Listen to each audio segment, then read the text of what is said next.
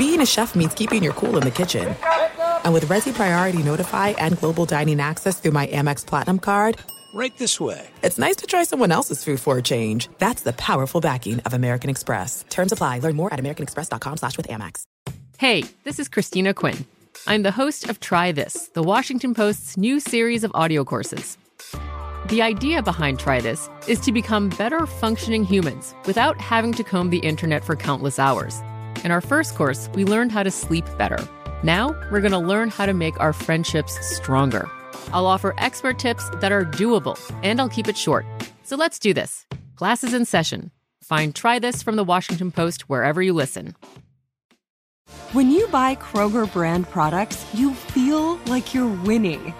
That's because they offer proven quality at lower than low prices. In fact, we guarantee that you and your family will love how Kroger brand products taste, or you get your money back. So next time you're shopping for the family, look for delicious Kroger brand products because they'll make you all feel like you're winning. Shop now, in store, or online. Kroger, fresh for everyone.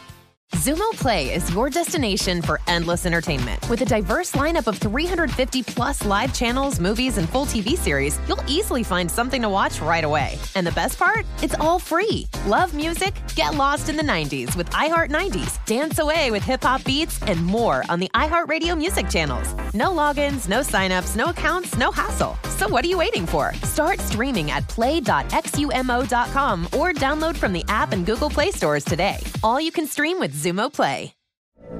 From BBC Radio 4, Britain's biggest paranormal podcast is going on a road trip. I thought in that moment, oh my God, we've summoned something from this board. This is Uncanny USA. He says, Somebody's in the house, and I screamed. Listen to Uncanny USA wherever you get your BBC podcasts if you dare.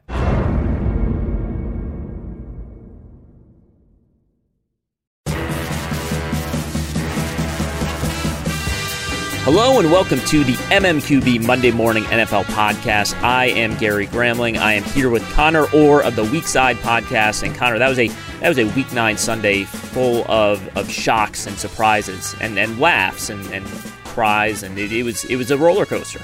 As uh, as Chris Farley said in Wayne's World, good beer, good times, good friends.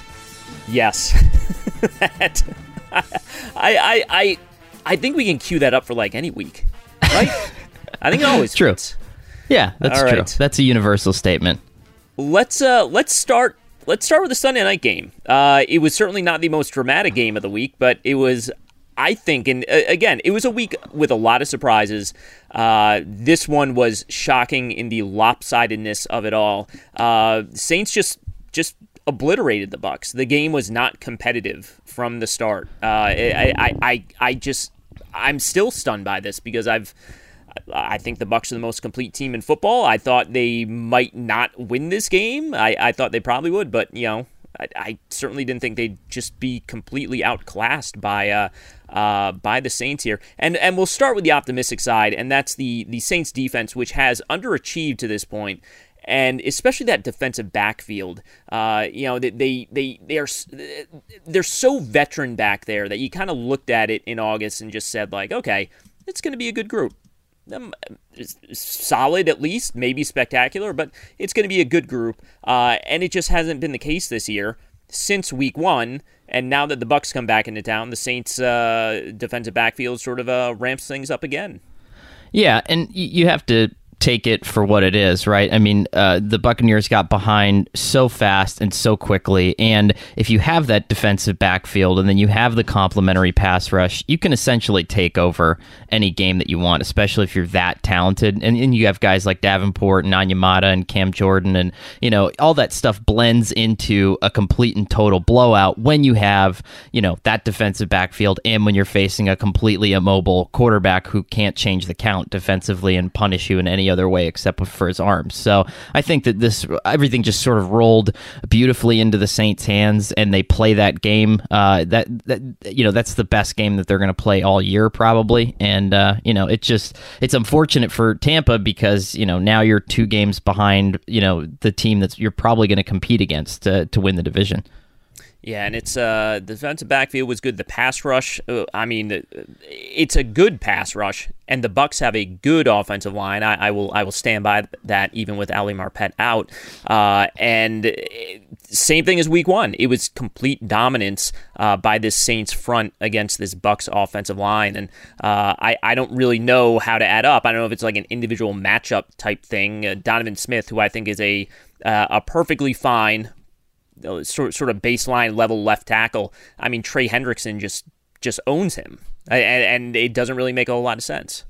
No, it doesn't. But it, it was. I, I, think it was a group effort. Um, we talked last week about how I love um, next gen stats does aver- average separation from the quarterback um, on any given snap, and so a league average on any given play is four and a half yards. Every single one of the Saints uh, pass rushers were underneath that by at least a yard um, this weekend. So or last night. So I, I think that there was a lot to, to like there. But again, I mean, I think that you're seeing, and we'll get to other games where we talk about the Dolphins, we talk about the Cardinals, talk about the Ravens, and all of those teams can change the count and make things more difficult. But when you still play someone like Tom Brady, who's just so stationary, and a game's not going well like that, it's the one thing that it's almost like you can't generate a comeback as quickly because any team with uh, even a middling or average pass rush is going to punish you like the the Saints were able to do last night. Yeah, and like you said, I mean, it took the Bucs until well into the second quarter to get their first first down of this game, and uh, it just it, it never got better. It wasn't even like a garbage time performance where it's like ah you know whatever a couple of touchdown drives in the fourth quarter and and you know you can see there uh, maybe something to grasp onto and be optimistic about, but that didn't come either. They kicked a field goal, I guess, so good for them. That field goal uh, won me my fantasy football matchup, which did it nice. really? Uh, yeah, because I was losing to the team who had the Saints defense, and thus that oh. that field goal brought them underneath the threshold, which is nice. But um, uh, back to things that people actually care about. Um, I would say that it's so weird to me that there have been games, and maybe it's just uncharacteristic because Tom Brady's involved and he's never been on a team that's looked unprepared for anything before. But, you know, they can look so ready and so dominant for some games and then just so completely like, you know, they were preparing for a different opponent almost. Like they got the playbook switched or something during the week and they showed up at the last minute. And, you know, that's what they look like this weekend. And it's just so weird to say. And maybe that's just our inherent bias from the way that we viewed them in New England and how they were always prepared for big games and stuff like that. But it's just it's so unsettling to see you know Brady in this kind of atmosphere in this environment, just so kind of buried underneath the moment. You know. Yeah, and and look, Saints are now uh, season sweep is completed of the Bucs. Uh, obviously, driver's seat there in the uh, in the NFC South, and they won five in a row. And uh, you know, we kind of we kind of set that team aside a little bit uh, you know, we were all sort of on the on the Bucs and the Seahawks and, and the Packers for a little while, and it looks like the Saints are, are just sort of reemerging as maybe the favorite in the NFC uh, when it's all when it's all said and done here. But, they have uh, the two best quarterbacks in the division, Gary, Drew Brees and Taysom Hill. Taysom Hill, oh my goodness! I, I I did appreciate the fact that they just flat dropped back with uh, Taysom Hill for the first time uh, in a long time, and uh, he did complete that pass to Jared Cook, which was, uh, you know, completed passes are good, but he was also wide open and threw it like a full yard behind him. So you know what Sean Payton's doing, and this is like um, I, I would say this is basic human instinct, but I'm I'm guessing at some point I know you played video games, but do you ever have the old like NCAA football games? Yeah, yeah. And so you create a dynasty and you have this quarterback that's great, but then like, you know, you you play like 30 games in a row with him and you're just bored. You you want something else. You're dominating and you're just like, let me throw this bulky Mormon guy into the fold just to you know just to mess around and uh, and and that's what he's doing. I think he's just having fun with uh, with the whole situation. Good for him. You know, I think Sean Payton is a lot like all of us. He's just bored during this time, and Taysom Hill is his muse. That's uh, and, and I also I love bulky Mormon as a as sort of an automated name that you can plug into NCAA football. let's uh, uh, let's go on to this. This was a milder surprise, but a surprise nonetheless. Uh, Seahawks Bills, and I, I just I want to throw this out here to start. Uh, obviously, every time Josh Allen plays a game, no matter what happens, there is a uh, people just shout at each other on social media. I mean, it, you're you're either uh, he's either the greatest quarterback of all time or he's the worst quarterback of all time, and, and it just oscillates between the two, and and everyone gets really worked up about Josh Allen.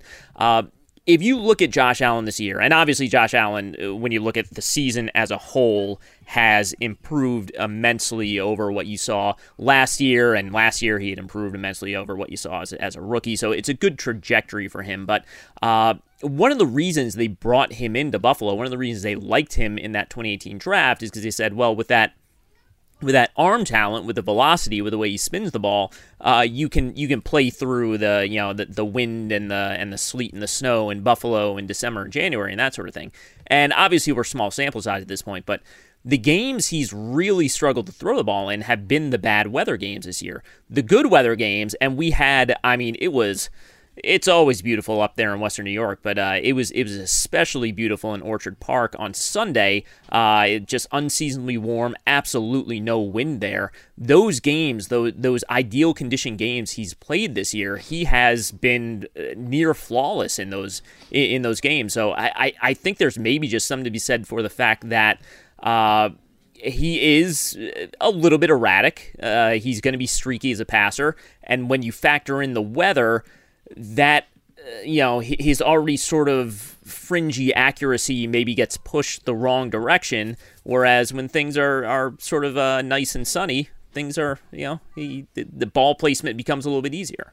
Yeah i agree with that. I would also say that um, like even uh, on sunday he is throwing fewer tight window throws than a lot of quarterbacks in the league, uh, and I think that that needs to be taken into account. Now he's hitting his deep thirds, you know, it's not like, and he's hitting passes to the boundary, so it's not like that the arm talent isn't there.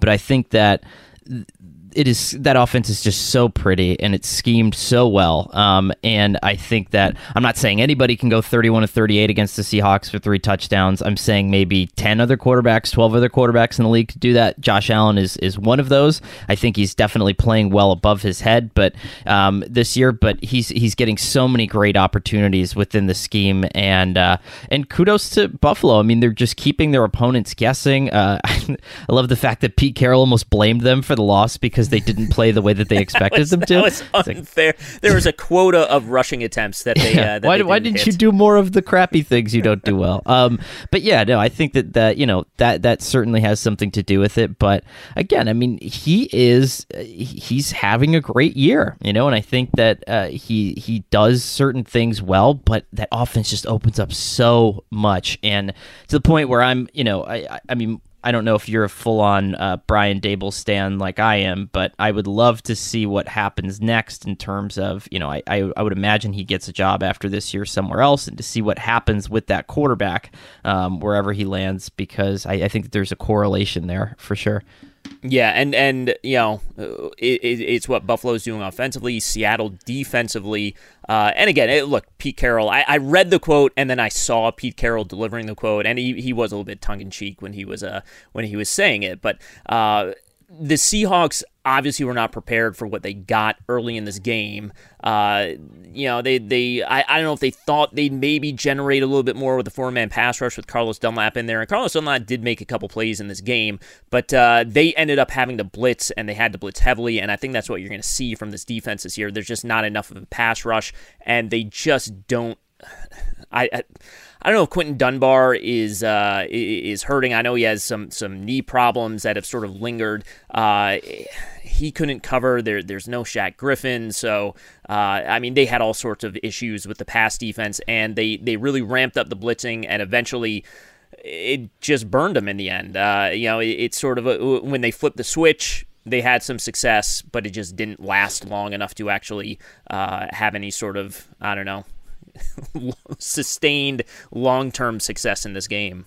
I was expecting Jamal Adams to bring so much more to the table here, and Quinton Dunbar is obviously a big disappointment. That was a guy that I thought was really going to complete the secondary, but I just think that Seattle as a whole kind of hasn't evolved the way that you've seen some of these other cover three offshoots evolve around the league, right? I mean, we saw mm-hmm. what Robert Saleh did in San Francisco, and you know, you take that that skeleton of that defense, and then you get creative with it because you know Seattle, the way that they played that defense changed the NFL Every team adopted a version of, um, of, of that defense, and then what did people spend the next five years doing? Finding all the plays that beat it with regularity. And I think that the problem is we haven't seen Seattle come far enough away from you know th- sort of that original recipe. You know, and I think that that's what they need to develop as they go on here. And you know, not that Pete Carroll would would take cues from some of his apprentices here, but I think it would help to kind of look around and see, okay, what did some of these other guys do? And you know, uh, what they need again is is a pass rush, right? They need somebody to get after the quarterback and kind of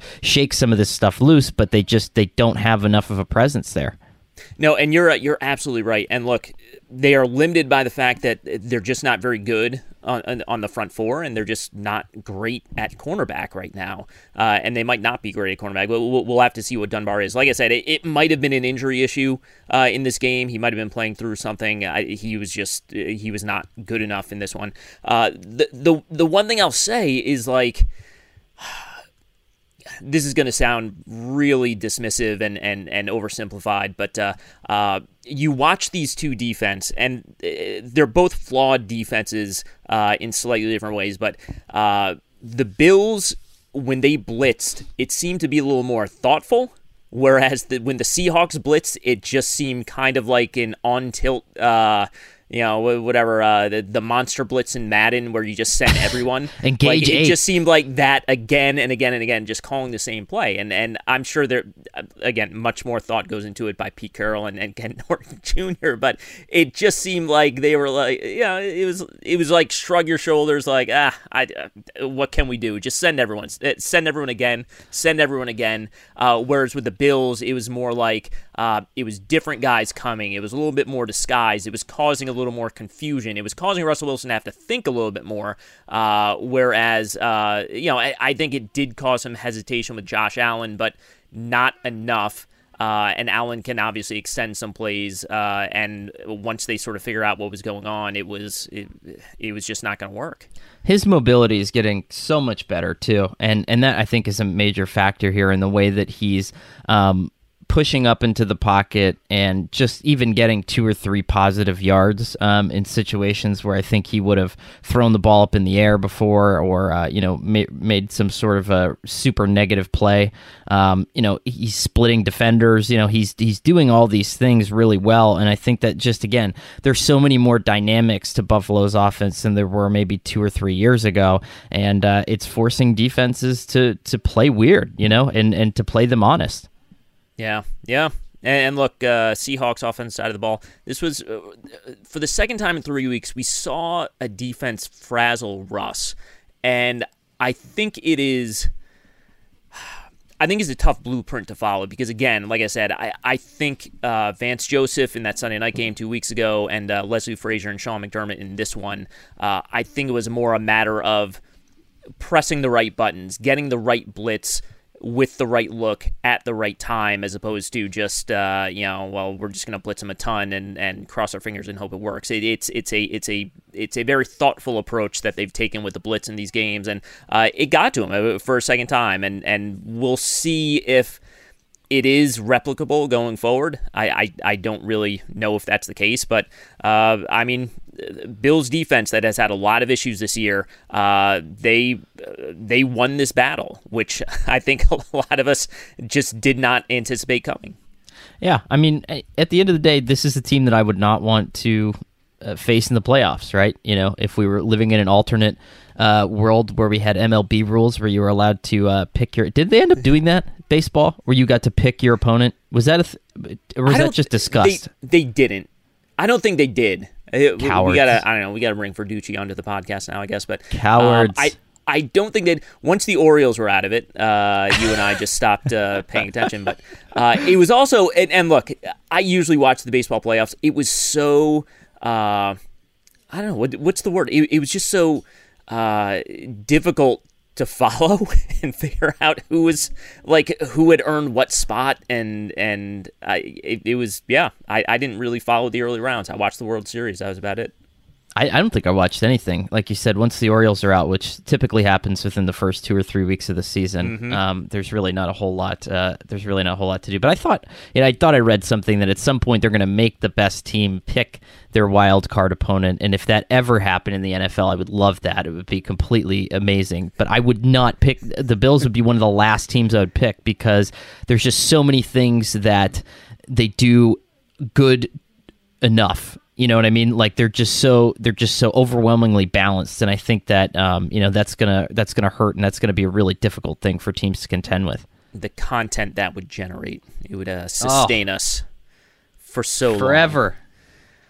Think All of right, let's uh, let's go down to Dallas for what was nearly. I mean, this would have been one of uh, just the all-time upsets here. Uh, the Cowboys getting uh, more than two touchdowns in this one, and uh, this was an absolute. Uh, this is an absolute battle. Steelers offense.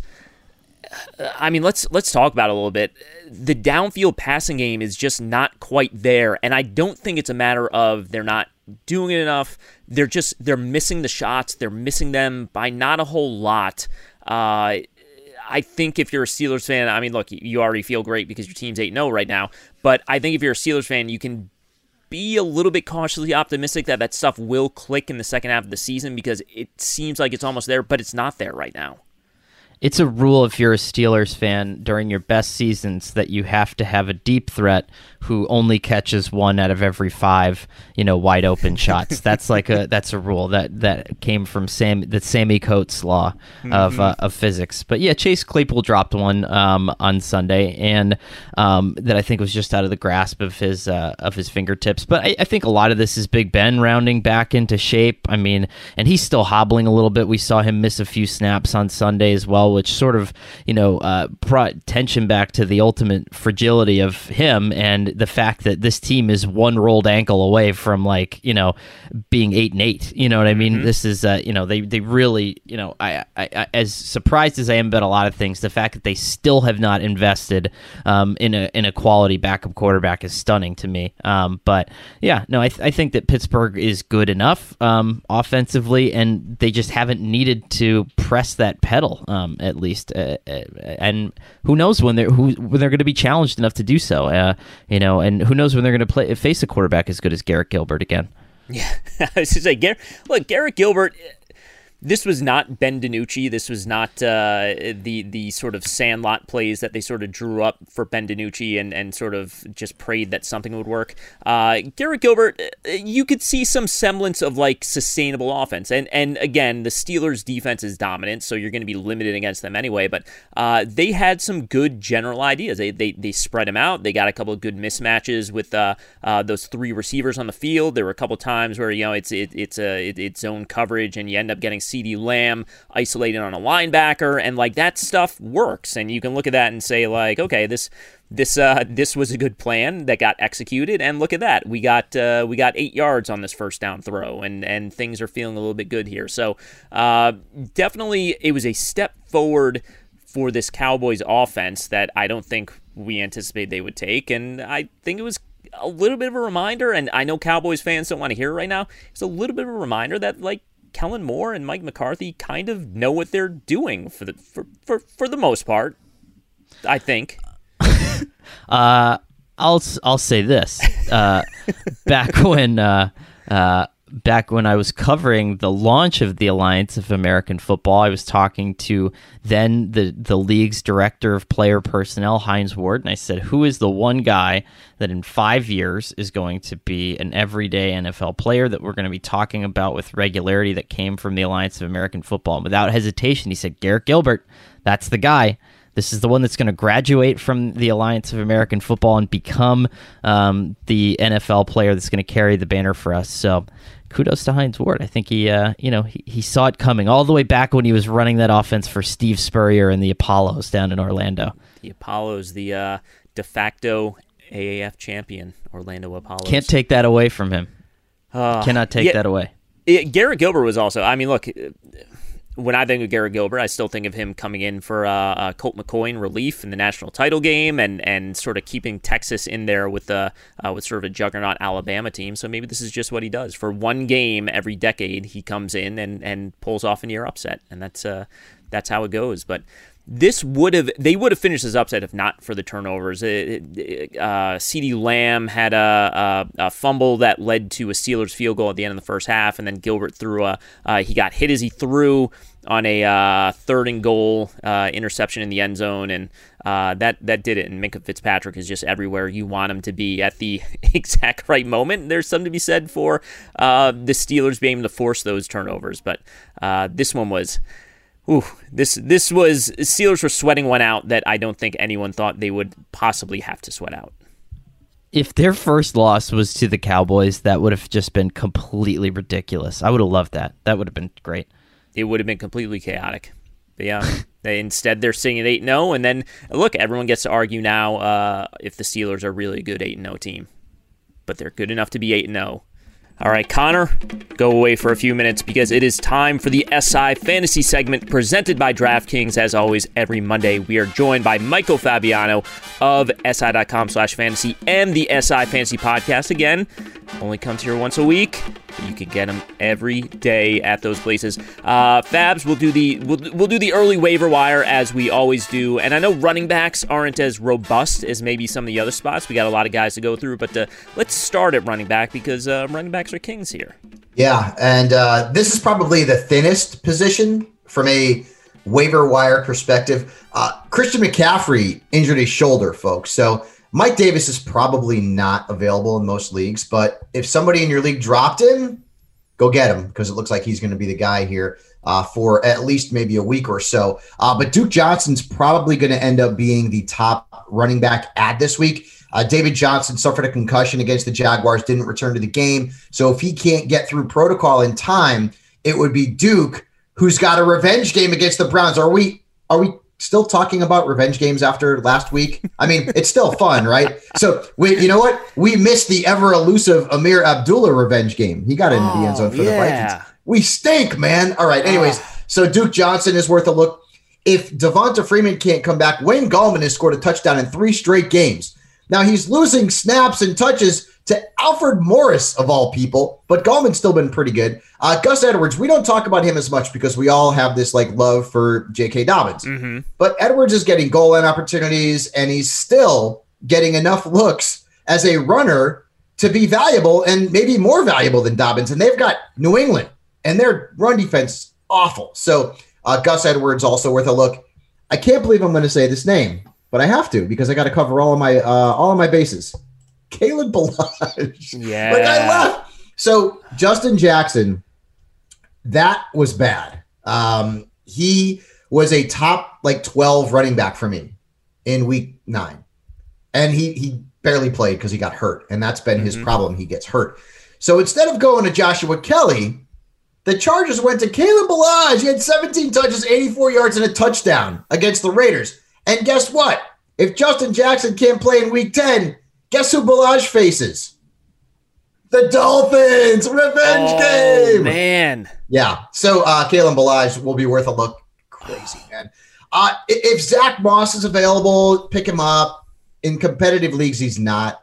Uh, and then DeeJay Dallas could still be out there, but if Chris mm-hmm. Carson and or Carlos Hyde comes back, he'll move to the end of the line.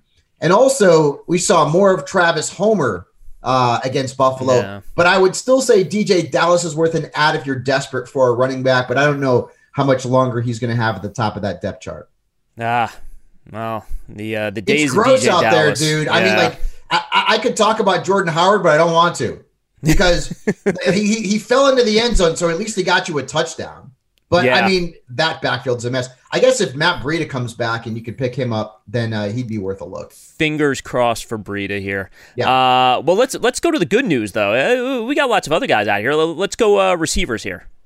Lots of them. Uh, so Curtis Samuel, who I talked about last week, still not owned in enough leagues. Played 60 snaps, had 12 mm. touches, mm. almost 27 fantasy points against the Chiefs. He's giving you 17 plus in three straight games. He's been better than Robbie Anderson and DJ Moore over that time. DJ Moore has disappeared, man. Yeah. Um, Uh, Buccaneers coming up next for Samuel. Uh, the Broncos have two wide receivers that you can target. KJ Hamler, uh, who's had 13 targets and over 25 fantasy points in his last two games combined. And then Tim Patrick, who had nine targets, a touchdown, and almost 13 points against Atlanta. And Patrick has now scored 12 plus fantasy points in four or five. And they've got the Raiders coming up. Some other guys, Christian Kirk probably gone, just check. John Brown probably gone, just check. Uh, Danny Amendola, 10 targets without Kenny Golladay. Uh, Nelson Agholor, a touchdown in three of his last four games. I get it. It's Nelson Agholor. I don't care. He's scoring. Uh, Michael Pittman Jr. led the Colts wide receivers in targets. Allen Lazard could be back this week. He's getting close. And they've got Jacksonville coming up next. And if Lazard can't go, Marquez Valdes Scantling is interesting because of the matchup. And uh, he had two touchdowns last week, only four targets, but he made them count. All right. How about uh how about this tight end scene? Yeah, this this scene is gross, bro. Um, so Irv Smith Jr. had four targets but two touchdowns, and he has scored ten plus points in three of his last four games. So he's worth a look. But I looked at ownership percentage on ESPN. Right, Dallas Goedert is available in sixty percent of leagues. Guys, he's got to be hundred percent owned. Uh, Austin Hooper is forty percent owned on ESPN. If he comes back from the appendectomy this week, he's got to be owned across the board. That that position is garbage and he had 10 plus points in three straight games, and there's no OBJ in Cleveland. And then Jordan Reed. Yes, that Jordan Reed.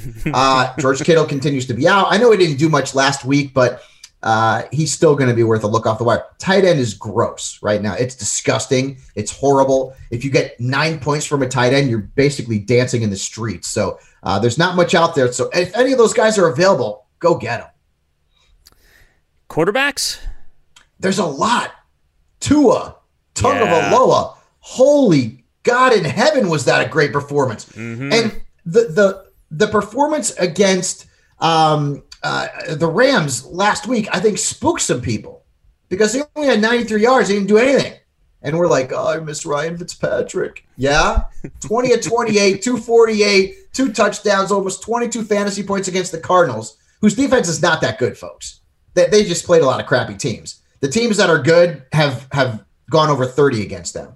Uh, and and in week 10, it's Tua against Herbert, right? The Dolphins could have drafted Herbert, right? They took Tua. So like that's going to be a lot of fun. Teddy mm-hmm. Bridgewater 310 yards. I was wrong about Bridgewater. The Chiefs have actually been pretty tough against quarterbacks. This one turned into a, a barn burner. I uh, had almost 30 fantasy points, 19 plus points in four of his last six. He's got the Bucs coming up though. Eh, maybe that's a good matchup. I don't know. What the hell yeah. happened to Tampa Bay? Oh my god! like honestly, I thought outside of the backfield because you know that backfield is, is a disaster. Um, you can't figure out who's going to get the ball. legit, I start Mike Evans, start Chris Godwin, start Antonio Brown, start Robert Gronkowski. They all stunk. Brady Something- look. Brady so, looked like a 43 year old quarterback in that game. Something about the Saints. The Saints defense like gets Dude. up only for the Bucs. And I am done. Listen, three straight weeks now, and I'm not the only one, but I'll take my medicine. Three straight weeks I've said Drew Brees is not a good start. And Drew Brees has kicked me in the onions three straight weeks. I'm done. Just start him. I'm not talking about Drew Brees anymore. you know what's going to happen? I'm going to say start him, and he's going to suck because yeah. fantasy football. Uh, yeah. We got a bunch of other quarterbacks that you can pick up. Drew, uh, uh D- Derek Carr. Okay, didn't have a great game against the Chargers. Uh, I get it. But he's got Denver coming up next week. Denver's defense is bad uh, against the pass. Speaking of Denver, Drew Lock told you to pick him up last week. 19 plus points in two straight games. Had nearly 30 against Atlanta. Their defense is awful. And Lock's got the Raiders. Nick Foles. Okay, I get it. He played like beep. He did against Tennessee. It's called garbage time, folks. He had almost 22 fantasy points. And the Vikings are up next, and their defense isn't any good. So, like, if you're desperate, okay, don't come out and say, well, you know, Nick Foles is a must start. He's not, but he's worth an ad if, if you need help at the position. Alex Smith, God bless him. Okay. Kyle Allen's done for the season. And Alex Smith came in and he wasn't great, but look at the schedule Detroit, Bengals, Cowboys next three mm. weeks. I mean, pretty, nice. pretty good. Yeah. And then, now this one here Jake, you ready? Luton. All right. Jake, I'm listening. 21 and a half fantasy points. His his second pass was like a bomb touchdown to DJ Chark. Couldn't believe it. So I mean, like maybe he's a two QB super flex league quarterback, but have have you ever seen? And I can't remember seeing this many really good rookie quarterback performances in the same season. Honestly, like you know, I I know there's been some right. You know, RG three, Vince Young. There's there's been some there's been some very good rookie quarterback performances, but Burrow's been good. Herbert's been bananas good. Mm-hmm. Tua was great, and then Jake Luton for crying out loud. Boy, I tell you, maybe no preseason is the way to go for some of these. I was going to say, whole, whole thing got flipped on his head. It's it's supposed to be with no preseason. Defense is ahead of offense. Young quarterbacks are going to struggle, and no, it's it's been the complete opposite this year. Yeah, it's it's been crazy. So so that's it. There are some good quarterbacks that uh well good quarterback options, I guess. But Tua is number one. I he looked really good. I mean, I was wrong. I was like mad that they that they got rid of Fitzpatrick there as the starter because it, you know in a two QB league I have him and Fitz was dealing, so I was kind of being selfish there. But after last week, I'm like, ooh, what was that? Like yeah. nobody did anything on that offense. You know, I mean, it was pretty bad in the passing game. Whew, he looked good, man. I mean, 20 to 28. He this kid's got something there. And and boy, I tell you, the, the quarterback position looks really good uh, for the future of the NFL. Well, I mean, unless what what's wrong with Lamar Jackson? Why does he stink now? Do you remember when it was fun to have Lamar Jackson on your fantasy football team? Because he stinks right now. And I'm saying stinks. I don't want 18 points a game from Lamar Jackson. I want 24. Yeah. And he has not been good. No, he, not he, at all. He showed up in the third quarter. It, it, took him a while. He took the first half off. But uh, it's brutal, bro. They got work to do. It's they brutal, got work man. to do. That's all yeah. you can say about it. Yeah. Mm-hmm. All right, Fabs, doing God's work on this show every Monday, but all week. SI.com slash fantasy, SI Fantasy Podcast. Subscribe to it if you don't already. Uh, we always appreciate it. You got it, my brother. There's no distance too far for the perfect trip. Hi, checking in for. Or the perfect table. Hey, where are you? Coming! And when you get access to Resy Priority Notify with your Amex Platinum card Hey, this looks amazing. I'm so glad you made it. And travel benefits at fine hotels and resorts booked through Amex Travel. It's worth the trip. That's the powerful backing of American Express. Terms apply. Learn more at americanexpress.com slash with Amex. Finding the right news podcast can feel like dating. It seems promising until you start listening. When you hit play on Post Reports, you'll get fascinating conversations and sometimes a little fun too. I'm Martine Powers. And I'm Elahe Azadi. Martine and I are the hosts of Post Reports. The show comes out every weekday from the Washington Post. You can follow and listen to Post Reports wherever you get your podcasts. It'll be a match, I promise. Xumo Play is your destination for endless entertainment. With a diverse lineup of 350 plus live channels, movies, and full TV series, you'll easily find something to watch right away. And the best part? It's all free. Love music? Get lost in the 90s with iHeart 90s, dance away with hip hop beats, and more on the iHeartRadio music channels. No logins, no signups, no accounts, no hassle. So what are you waiting for? Start streaming at play.xumo.com or download from the app and Google Play stores today. All you can stream with Xumo Play. What's up? I'm John Wall. And I'm CJ Toledano, and we're starting a new podcast presented by DraftKings called Point Game. We're now joined by three time NBA Six Man of the Year, elite bucket getter. Let's please welcome Jamal Crawford to Point Game. King of the Court one on one tournament. If they had it back in your prime, do you think you could have took it all? I'm going to be honest with you. I don't think I could have took it all, but I think I would have shocked a lot of people. I think Kobe and everybody in their prime, Kobe would win a one on one contest. Yeah, I, yeah, because you got to think Love he's going to guard. He don't care about guarding. He's going to guard. He's going to exactly. guard. Like you see him in the Olympics, he's going to guard, and then on I'm top of that, like that. See that? Ladies and gentlemen, please welcome Sam Cassell to Point Game. I remember you came out from prime tears, prime. I mean, he was in a culture shock, and then his, he's going through withdrawals about winning. Remember what I told you? I said, I said, OG, you think I can get paid and go back and play in college? Because it ain't it. Check out Point Game with John Wall and CJ Toledano on the iHeartRadio app, DraftKings YouTube, or wherever you get your podcasts. From BBC Radio 4, Britain's biggest paranormal podcast is going on a road trip. I thought in that moment, oh my God, we've summoned something from this board. This is Uncanny USA. He says, Somebody's in the house, and I screamed. Listen to Uncanny USA wherever you get your BBC podcasts.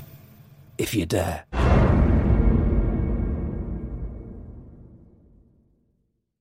All right, Conor, come on back in here, and I know you have very much been wanting to highlight this this Kyler Tua matchup. What ended up being a great game in Arizona, and and really just uh, fantastic performance by both young quarterbacks. Yeah, Kyler Murray with the first ever double triple in NFL history, um, and then Tua.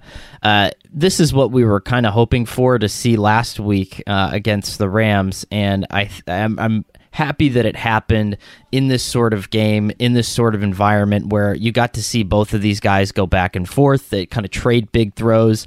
Um, you know, neither of them were afraid to take chances. Uh, I think Kyler, you know, that touchdown to Christian Kirk was like 60 yards in the air and a complete dime. And it was just beautiful football. And I think that if you take it on, on, in the in the very long view, and we'll go back to the actual matchup in the game in a second. But I think if you take the broad view of it, these guys are just the tail of the under twenty five quarterback class in the NFL right now. That is superb. I mean, eh, to the point where eh, you know, yes, it was great. You know, Brady and Manning was good, and when Aaron Rodgers came around and Favre, but like we might have a more complete uh, set of really good game breaking quarterbacks than we've ever had in the NFL right now. Like think about it, like 8 or 9 teams have like excellent young quarterbacks who can play. Um, uh, they can play on the ground. Um, they're mobile. Uh, they can throw as good as any of these other guys from the 80s, 90s, whatever. And it's it's incredible football. You know, it's just fun. And I think that if you were looking at the schedule back uh, in May and you saw Cardinals Dolphins, uh, you know, in the middle of November, you would have been like, all right, this is there's there's no way I'd be paying attention to this game at all. But instead, it was one of the best games we probably had all year.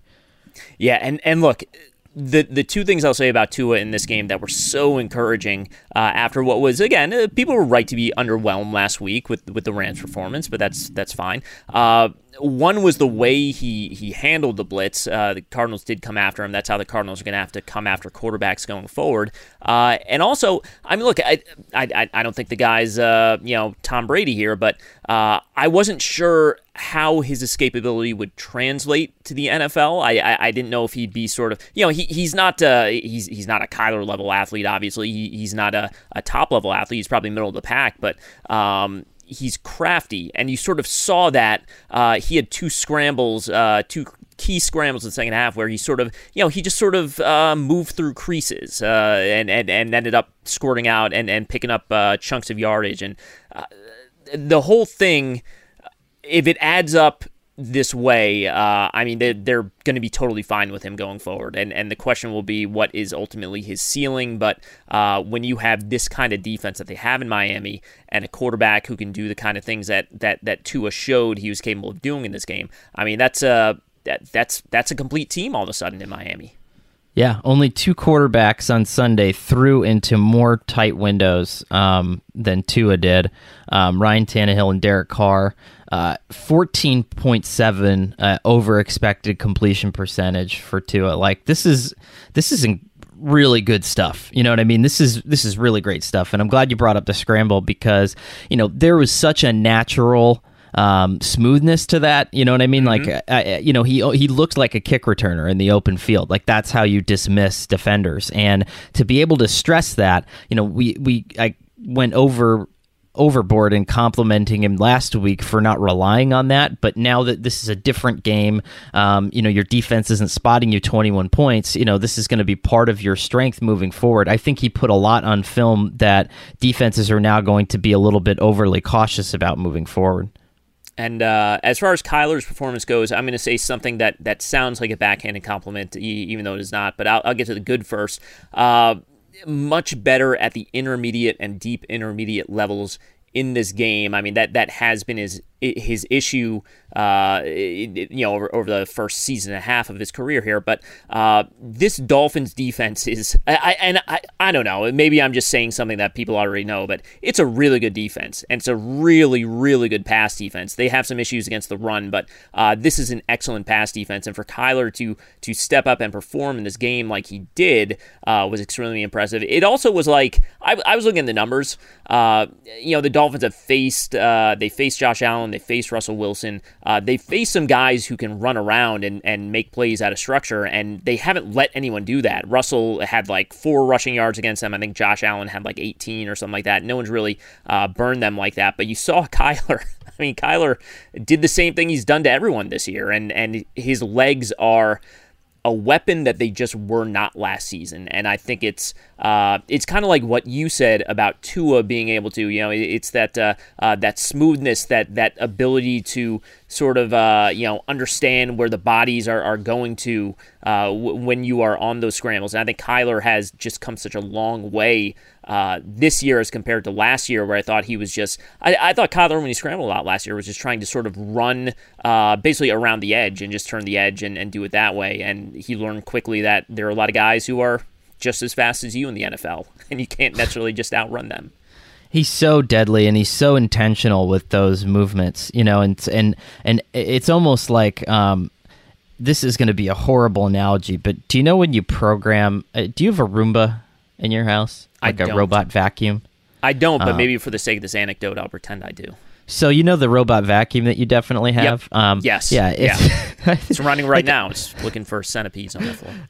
on the uh it, you know on your phone you can tell it exactly where to go and it figures out like the shortest distance between like a straight line and it cleans like in that line and it like cuts down any extraneous movements and just goes from point A to point B in extremely fast uh, manner. And it's like that's him. It's just like he sees it he takes off. He doesn't put himself in any danger which i think is significant right? Like there's yep. no there, there there you know he's he's so smart to he slides right away doesn't get himself hurt. And uh, you know all that stuff just just adds into such a difficulty. Like I, I bring this up a lot but you know the way that Alex Smith used to do things um, when he was at Utah and um, when he was at San Francisco. Um, but this is like that in hyperdrive, right? It's it's like these intentional little scrambles that just keep the defense annoyed enough where they have to do the things that you they don't want to do against you, you know. And and he's just Kyler's next level smart, and I think that he just knows how to move those chess pieces around, regardless of how good all the other talent is that's facing him. I do want to. I, I, do want to mention uh, two other things from this game, and I, I, guess this was like my favorite game of the day.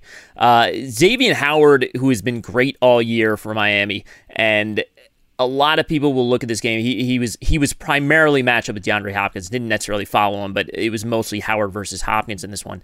Um, he won this matchup, and I think he won it uh, fairly handily. And a lot of people will point to the fact that he ended up getting flagged like four times for pass interference. Three of them were just, uh, I mean, they were they were unforgivable flags to throw. I I, I cannot believe they got thrown.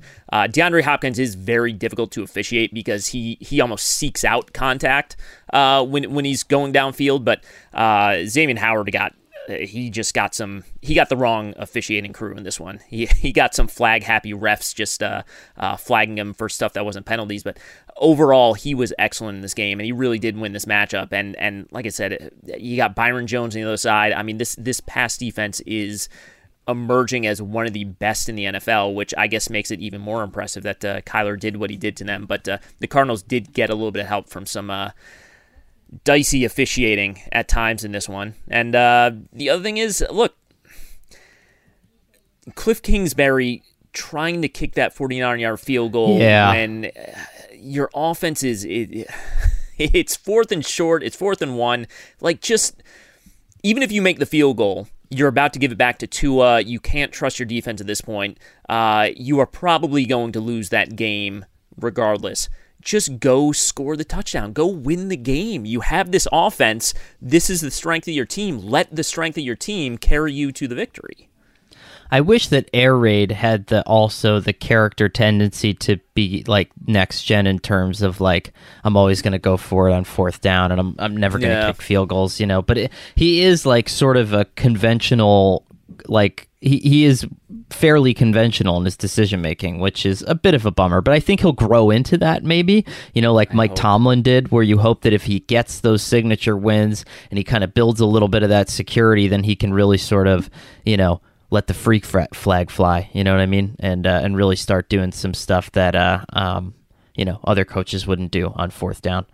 It was a it was a day of surprises, though. I have to say the biggest surprise was that that kick came up short because when you're watching a field goal from 49 yards, once you see it flying straight, it's like like I you know I have my three screens up and like it's like the kick was off. It's going right down the middle. And it was like, all right, it's good. And I'm looking somewhere else, and I just hear the, the announcers yell, "It's short." I was like, what? Which TV is this coming from? yeah, there you go. that was uh, that was something. That's how it ends.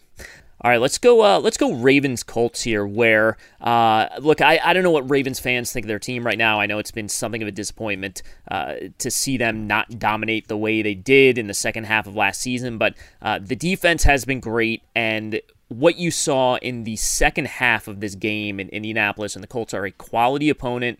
Uh, they, they are, you know, Indy had a lead at this point. The Ravens dominated both sides of the ball. They would have scored three touchdowns in the third quarter if not for a Gus Edwards fumble on first and goal. Uh, Lamar was was excellent. He was efficient uh, throwing the ball. He made plays with his legs. I just think if you watched the second half of this game, you would just sort of shrug your shoulders and say, uh, yeah, all right, the, the Ravens are going to be there. They're going to be right there with the Chiefs and the Steelers, and if you want to put the Bills up there uh, when it's all said and done in the AFC.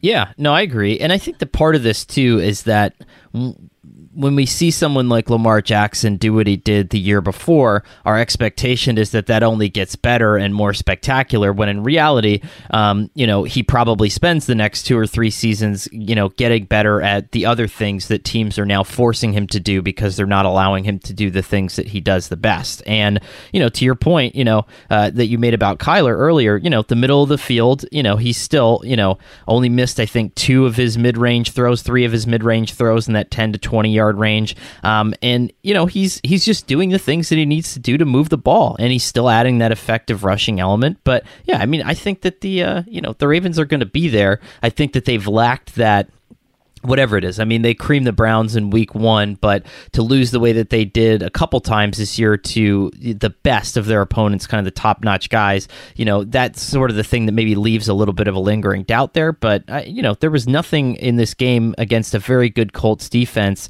outside of maybe the fact that they're still struggling to run the ball a little bit effectively. But, eh, you know, it's you still have Lamar Jackson, and I think you still have a really good defense.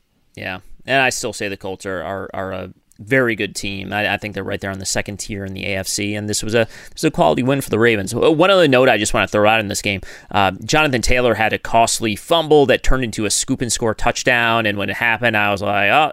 Jonathan Taylor fumbling again. I mean, that was that was the knock on him coming to the league. That was actually his first fumble of the year. So, uh, you know that that's that's that's a that's a tough break. But I was almost like, wow, good for Jonathan Taylor. He's, I mean, yeah, that that that's that's what his issue was supposed to be, and it just it didn't pop up until uh, Sunday.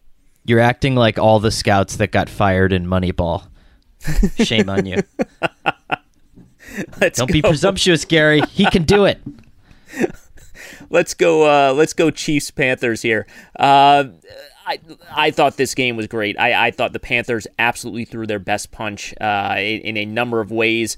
We've said all year about how the Panthers are undermanned, and you know this coaching staff is getting as much out of them as they possibly could, and uh, they took them to Kansas City, and they they almost pulled this one out. But uh, Patrick Mahomes is kind of rounding into MVP form at this point, and I, I think uh, I think this is trouble for the rest of the NFL at this point. All I want to talk about is the 67 yard field goal attempt. It was the greatest part of my Sunday. And to be honest, I thought it was a, you know, I, I got plowed for saying this, but I thought it was a great idea. Like, you know, I think teams should do more of that. Like, you see all these kickers pregame, like goofing around and trying to drill 70 yarders. And maybe I'm spoiled because um, I used to work for the NFL, and uh, we had I had the difficult assignment of covering the last Pro Bowl in Honolulu um, one year. So I was down in Hawaii. Um, and uh, I promise the story has a point, but um, you know, the social I was down there with the social media team so the you know we were hanging out with Marquette King who came down there um, to be like our uh, social person for the weekend. Um, but we had Justin Tucker down there and they were goofing around doing trick shots. And like you know I just watched him on a field on the to the side of the practice thing just you know taking whacks at 70 yard field goals. I mean, this is what these guys do when, you know, they're not doing their thousand kicks that they're supposed to do and all their kind of golf style practice practices. They mess around and, you know, why, you know, let's just try it, you know, like give, give me the 70 yard kicker guy. He's out there. That person exists. Absolutely, I I'm absolutely on board. And uh, uh, unless I saw it incorrectly, it had the distance. It wasn't close to going in. It, it Yeah, was, it yeah. was way wide right. he had the leg. Yeah.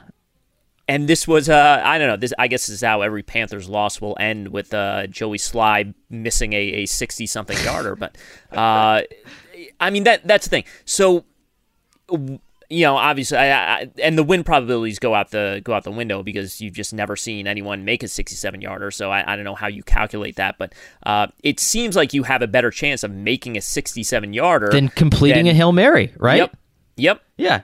Or coming up with, and, and, and not to pick on Teddy Bridgewater, but we've seen Teddy Bridgewater come up uh, come up short on some of these hail marys over the years. So you know the other option is, are you going to do a bunch of lateral stuff and try and score that way? Which again, probably less likely than making a sixty-seven yarder. Less likely. I mean, the Panthers are probably one of five or six teams that have the weird sort of ranginess of skill position talent that they could probably pull off the lateral. You know, I mean, Curtis Samuel and, and Christian McCaffrey and a lot of those guys are probably talented and athletic enough to do that. That said, I mean, I, I, I would love to hear the science on this, or, you know, I would love to hear, you know, someone actually say that without any sample size, because we don't know how these guys can do this with any regularity, um, you know, what would be the call on that. But I, I'm not sure if, uh, back when we did bad football movies, did you watch Gus with us? Oh, yeah. The field goal kicking mule? Mm-hmm. I mean, this is basically where Matt Rhule is getting his game plan from. Like Gus was drilling. uh, for those of you guys who don't know, Gus is a mule from Yugoslavia that could kick uh, field goals the length of the football field, and obviously turned around a woebegone NFL franchise uh, facing uh, uh, extinction or sale or whatever it was. But yeah, I mean, you know, this is the next. This is the next thing, the next evolution. Give me the seventy-yard kicker guy. I love this. Like it's just, Yeah. it's very exciting to me.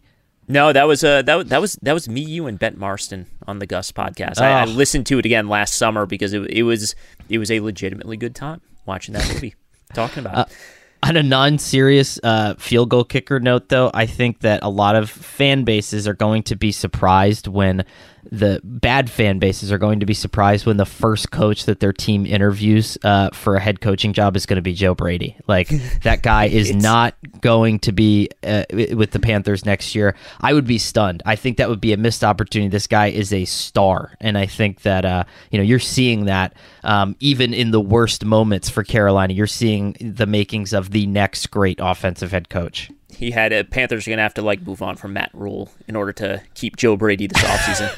It's uh he had and and and you know a guy is good. And look Teddy Bridgewater is is uh, he's a limited quarterback. You're a little bit limited with what you can do with him. Uh he has absolutely gotten the best out of Teddy Bridgewater. He has an aggressive uh version of Teddy Bridgewater. Uh I mean look Christian McCaffrey was back in this game and and sadly the news on Monday morning was that Christian McCaffrey is now injured his shoulder and might miss some time going forward. But uh what they did to the Chiefs on the opening drive of this game, a 15 play touchdown drive to open things up.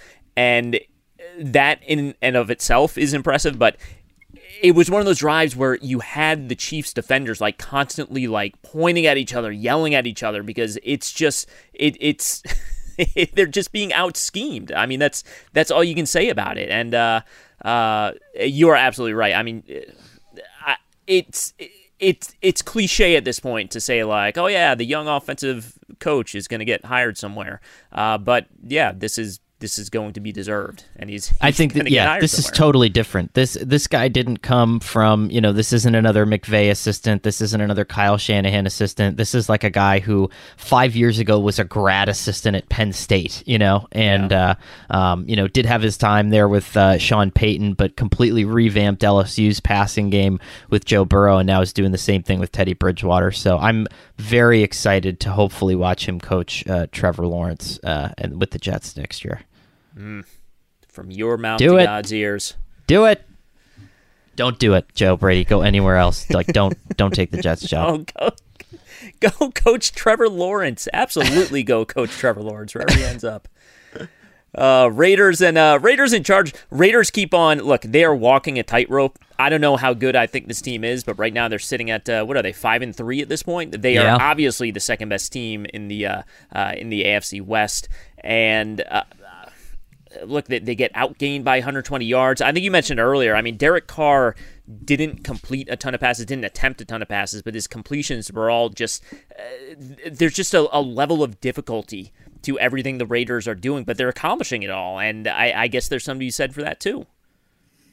Jon Gruden is fantastic at making easy things harder than they need to be. You know, that's always been sort of his deal as an offensive coordinator. Uh, you know, as an offensive guy, if you talk if you talk to Jeff Garcia or Chris Sims or any of the quarterbacks that he's had before that, um, there was always this this sense that like this guy is brilliant. Why can't he just like take what's in his head and put it onto the field in a way that makes sense for everybody? But it does. It just it looks choppy. Um, it doesn't look like it's all going in the right direction at once, which is weird weird because there's been games, you know, we I wrote this uh, th- three or four weeks ago where you could see all the Gruden visions coming to life, and he calls some brilliant plays. He's doing some things I think that teams are starting to copy. Like he's at that level, but then there are games like this where everything just looks so forced and unable to be, you know, fluid. And I I I don't know what to call that, but you know, they're just they are the most maddening team in the NFL right now to try to predict because they're talented, they're good, they're theoretically well coached coached, but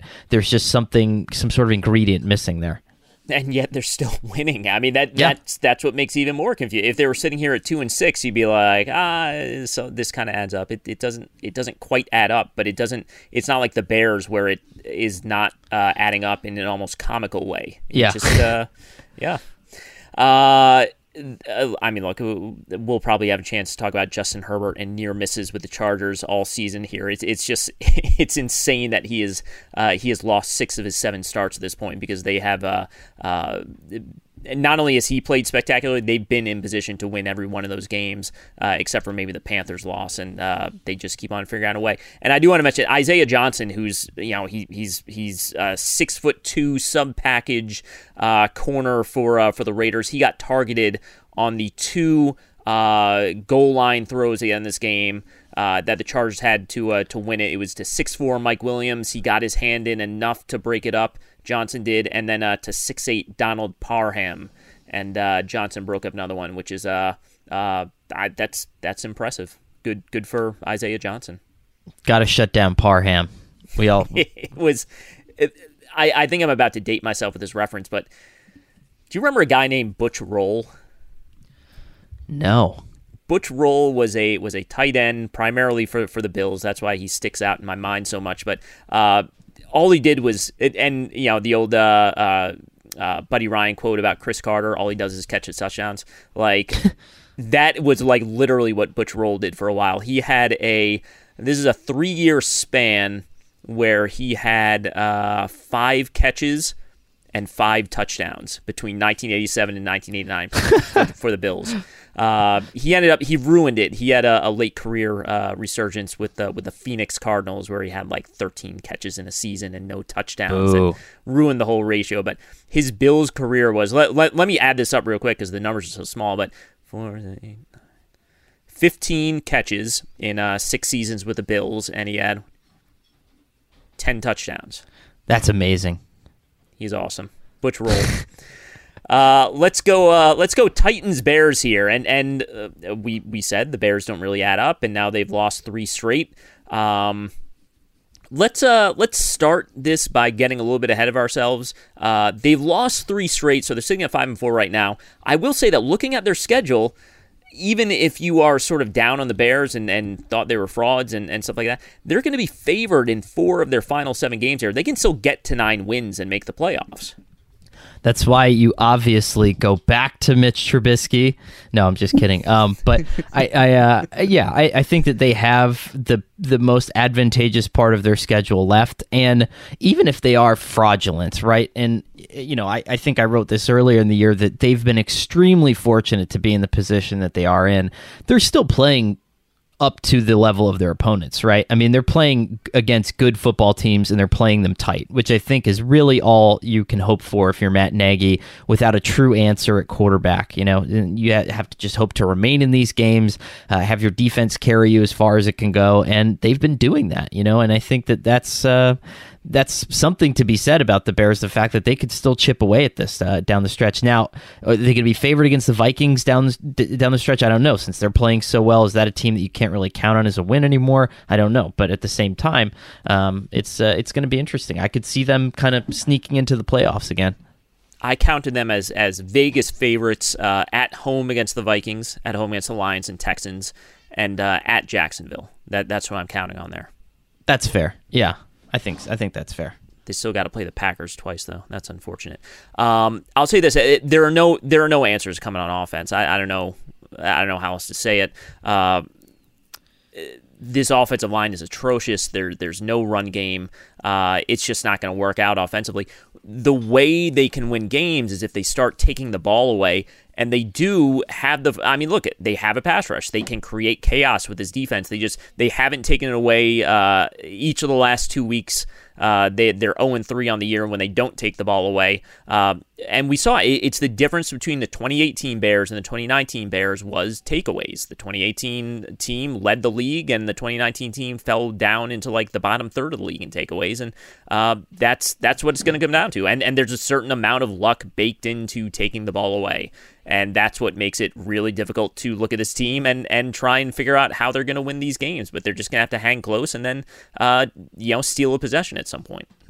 It has been weird to see, you know, and maybe it's because Foles is there, but you know, trick plays are it's a weird it's a it's an unfortunate kind of label on there but we saw matt nagy's sort of creativity compress i think over the last two years as a play caller than rather than expand which is sort of weird because at this point you would seem like you're throwing you should be throwing anything you can at the situation you know and i, I would like to see him maybe expand a little bit more um, in terms of being that creative play caller that a lot of teams feared and didn't know what to expect from because i do think he's a good coach and i think this is an okay team that can cause some damage if they're doing things well.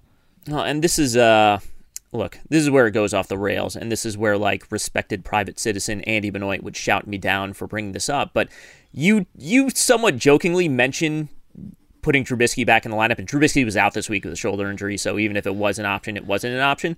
Uh, I would just put Trubisky in there and just roll out like a, a, a Tim Tebow offense, or they, just and and they were doing that a couple weeks. They did do that like for two or three plays. I think it was last week or the week before. And I, you know, as much as I'll complain about Taysom Hill, you know, the, it, it, it had that flavor to it certainly, yeah. but the, you could do so much more with Mitch Trubisky than you could with Taysom Hill.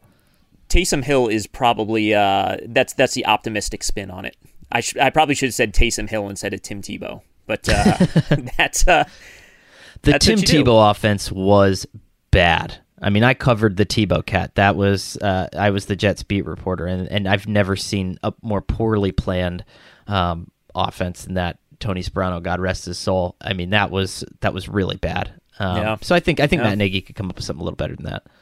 And uh, we should mention the Titans, who who who won this game uh, and lead the AFC South again. Uh, they, you know, this this defense has have had all these issues on third down. Uh, they're they're making all these moves. Vic Beasley is gone. Desmond King is in. Desmond King, by the way, had a scoop and score touchdown in this. I, I don't know if that's why they brought him in, but uh, that's because uh, they knew he was going to do that. Yeah, exactly. They were like, just stand right here, right now, and just wait for the ball to roll to your feet, pick it up and run. Uh, they have been historically bad on third down. They they held the Bears, and again, it's the Bears. They they, they have offensive issues, but uh, they did hold the Bears to two for fifteen on third down. So um, it, it's kind of one of those things where you looked at this defense and said like no matter you know they were successful in this game and you look at it and say well it was just the bears but uh, it's better than getting burned by the bears which i think might have happened if they performed like they did the last couple of weeks. And uh, and also aj brown was just unstoppable. Aj brown is just i mean he is he is approaching superstar levels here uh, along with I, I, you know DK Metcalf rightfully gets all the headlines, but AJ Brown might be uh, right there with him in that conversation for uh, best receiver in football.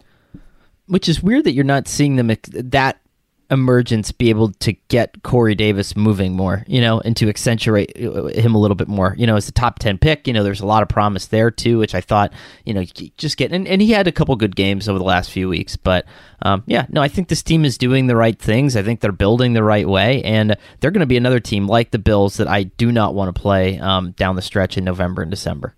And I will say, just and, and we won't turn this into Corey Davis uh, podcast here. The one thing I do wonder about Corey Davis, and I think he's a fascinating free agent uh, case coming up this offseason. I think there is. You look at this and say like, "Oh, AJ Brown's getting all this attention. Uh, shouldn't Corey Davis be be putting up numbers across from him?" I wonder if the, the offense is just schemed so well that you can still get AJ Brown his touches, That's and true. you almost don't have to go to option two in the offense. Yeah, that's true. That's a great point. But uh, let's uh, let's let's go to let's go to to Minnesota. I mean, Dalvin Cook has just completely taken over this season in, in a way that uh, I didn't think we'd ever really see. Uh, a running back just dominate an offense like this. He had another 252 yards from scrimmage on 24 touches in this game, and uh, he just has not been tackled the last two weeks. And, you know, all of us who sort of rolled our eyes a little bit when the when the Vikings gave him the contract, it's like, well, if you're going to pay a running back, get a running back who performs like this. And if you're going to pay a running back, make sure you're in the same division as the Detroit Lions, so you can do that twice uh, twice a year.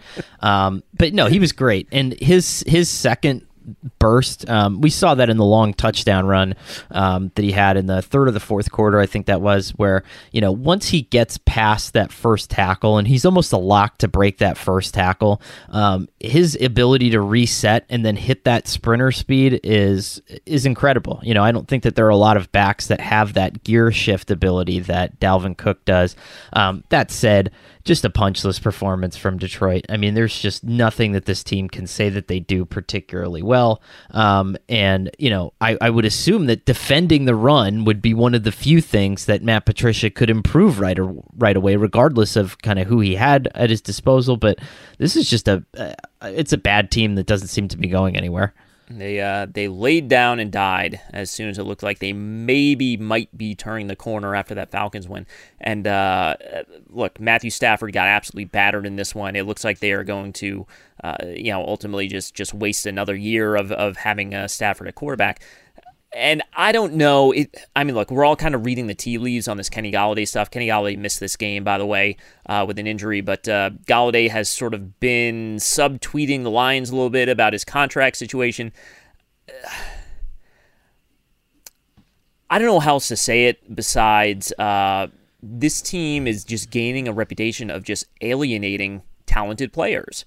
Uh, whether it be having to give away Quandre Diggs or Darius Slay, and you could you know you could say there were uh, were there locker room issues with those guys uh, as far as the coaching staff was concerned, maybe, and maybe that doesn't exist with Golladay, but um, it just is. They are establishing themselves as such a player unfriendly organization to be a part of. And I, I, I, don't know how you don't get this sorted out with Kenny Golladay as soon as you possibly can, because Kenny Golladay is absolutely a cornerstone player going forward. It seems like there's no like they forgot that there's a playoff mandate this year, you know, and they're just like, yeah, Yeah. we're just going to keep building this the Patriot way, and it, it- you you really don't have any time anymore. I mean, this is you know, it it it blows my mind that there are coaches like this who just maybe don't think that the ownership is actually going to go through with it, or you know, they're trying to whatever prepare their resume or something. But uh, the fact that the Lions aren't acting at all like the end is imminent for this uh, for this you know current staff is is mind blowing to me. And uh, you know, yeah, I don't know what you know. Are you are you going to leave with your head held high, saying I alienated the five best players in our organization and I did it my way? I mean, no, you you would like to still be the head coach of the Lions. Maybe you thought they meant 2020s, make the playoffs in 2020s. Yeah. You have ten more years. Congratulations. let's go to uh, let's go to Washington, where the uh, the Giants the Giants won the turnover battle five nothing in this game, which uh, maybe that was the biggest shock of the week. Uh, and they end up having to hang on. Uh, I mean, they they they didn't turn the ball over, but uh, like every issue they have on both sides of the ball, kind of uh kind of reared their ugly head in this one. They they can't protect Daniel Jones. Uh, when they do, and Jones gets an accurate throw away, Evan Engram just figures out a way to to put it on the ground somehow. but uh, look. I, I'm going to save the Daniel Jones conversation for later in the season because I think there's there's some to get into deeper. I, I thought the uh, there was this I, I saw more than one Daniel Jones as Jameis Winston tweet, And uh, I just think it's absurd because, yes, turnovers, but the turnovers are coming in much different ways with those two quarterbacks, and one is correctable and one is not. And Daniel Jones's turnover issues are correctable. I don't know if he will correct them, but uh, this was, I guess, the point I'm getting to in this particular game.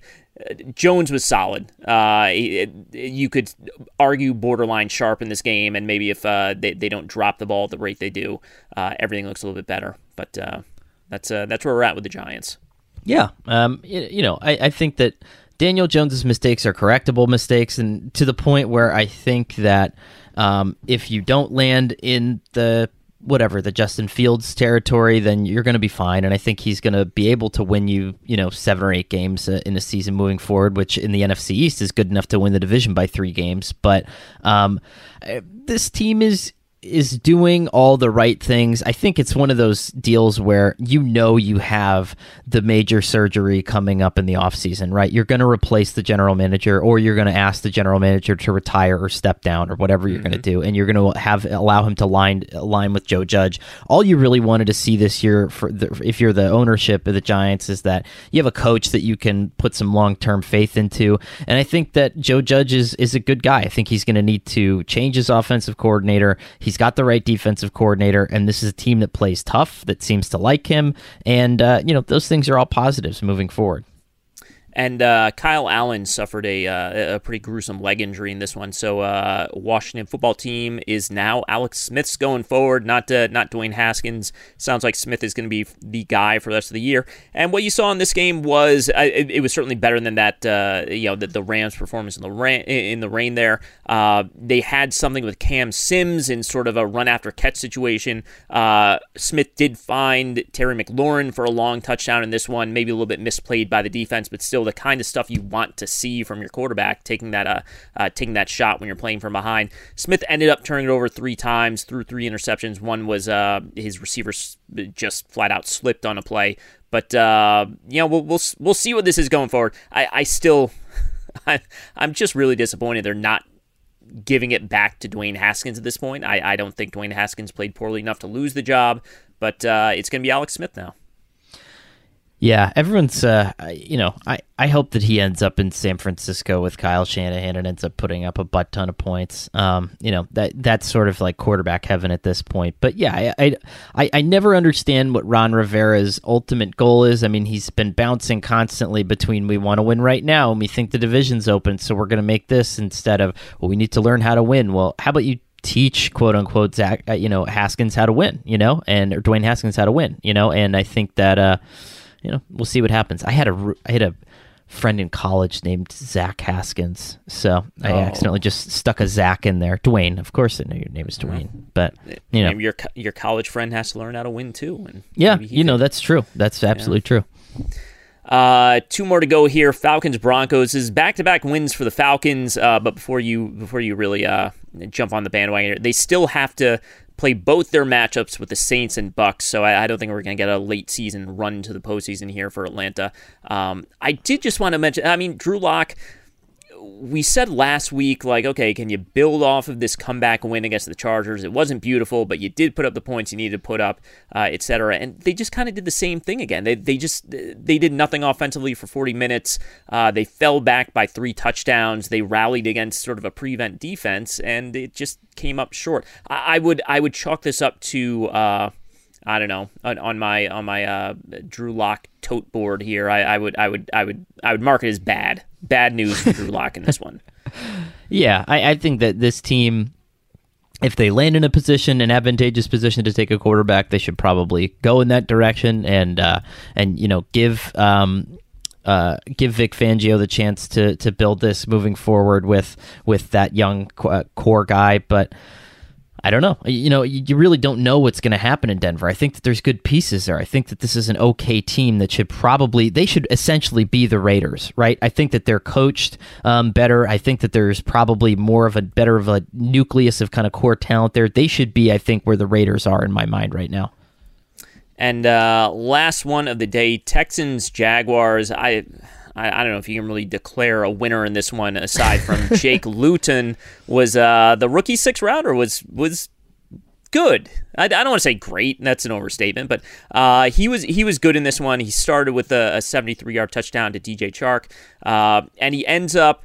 Uh, look, they they were down eight needed a touchdown, got the ball back. He he takes them 80 yards in 87 seconds. They missed the two point conversion. That's why they come up short in this one. But uh, um, I mean, I don't know. I, you might have a, a long term backup there in Jacksonville. I think is maybe what you'd say about it. He and Gardner Minshew can can battle for that. Whoever's going to back up Justin Fields or Trevor Lawrence uh, this time next year. But uh, they were in this game, and that's uh, that's good. And this Texans defense is I think if I needed to, uh, if I needed to engineer like an 80 yard touchdown drive against any NFL defense and it was to like uh, the fate of humanity like hung in the balance, but also they let me choose which defense I get to play against, I think I'd take the Texans. I don't think I'd take the Seahawks. I think I'd take the Texans. Uh, they they just they've been fundamentally broken defensively for for so many years here, and when JJ Watt is not utterly dominant, they just they can't stop anyone.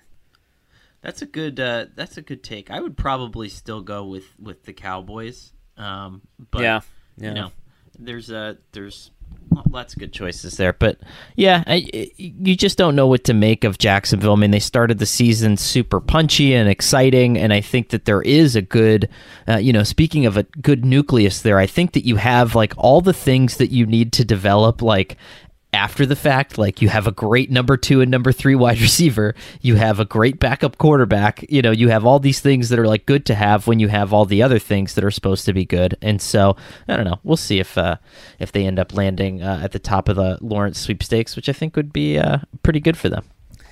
They're going to be up there. I don't think anyone's catching the Jets though. I think the Jets are winning a game. Just wait and uh, see. They're going to beat the Patriots tonight, Gary. It's man, what a what a bummer of a Monday night game to have to watch. I know. Yeah, I'm gonna.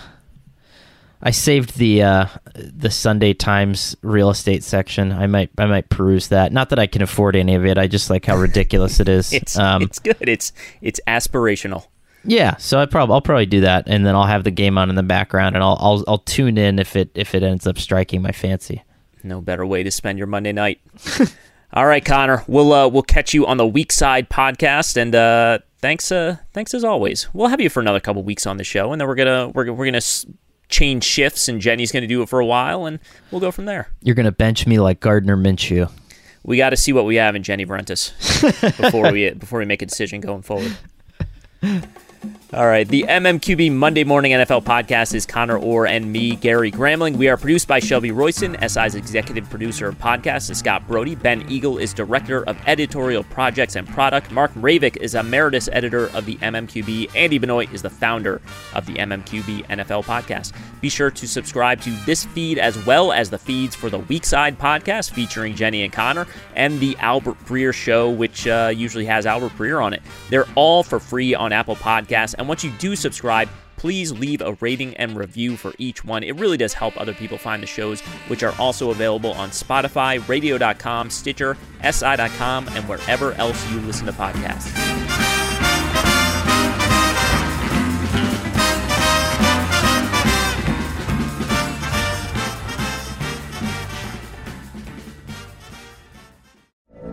From BBC Radio 4, Britain's biggest paranormal podcast is going on a road trip. I thought in that moment, oh my God, we've summoned something from this board. This is Uncanny USA. He says, Somebody's in the house, and I screamed. Listen to Uncanny USA wherever you get your BBC podcasts, if you dare.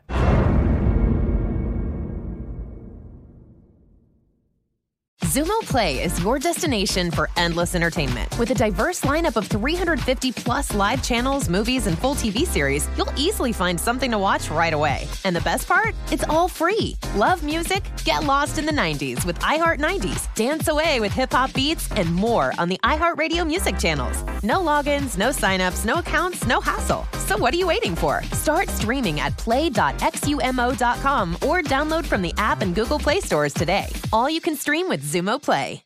Being a chef means keeping your cool in the kitchen. And with Resi Priority Notify and Global Dining Access through my Amex Platinum card, Right this way. it's nice to try someone else's food for a change. That's the powerful backing of American Express. Terms apply. Learn more at americanexpress.com slash with Amex. The wait is almost over. Get ready for the 2024 NFL season as the full schedule is announced. Every rivalry, every rematch, every rookie debut, every game revealed. The 2024 NFL schedule release, presented by Verizon, coming in May. Live on NFL Network, E ESPN2, and streaming on NFL Plus. Terms and conditions apply to NFL Plus. Visit NFL.com slash schedule release to learn more. I'm so excited to tell you JC Penney and country music singer-songwriter Walker Hayes are partnering together on a new limited time men's collection for the everyday guy. What I love about Walker Hayes is his laid-back nature. He's a family man and being a country megastar while also having seven kids. You know he likes to keep his style cool and casual. This new collection is perfect for the guy living the t-shirt life or someone wanting some fresh options that feel just as good. It's easy to wear, affordable styles that celebrate the ultimate family man, along with the quality, durability, and sensibility dads appreciate. Available online Saturday, May 4th at jcp.com and in store Thursday, May 16th, just in time for Father's Day.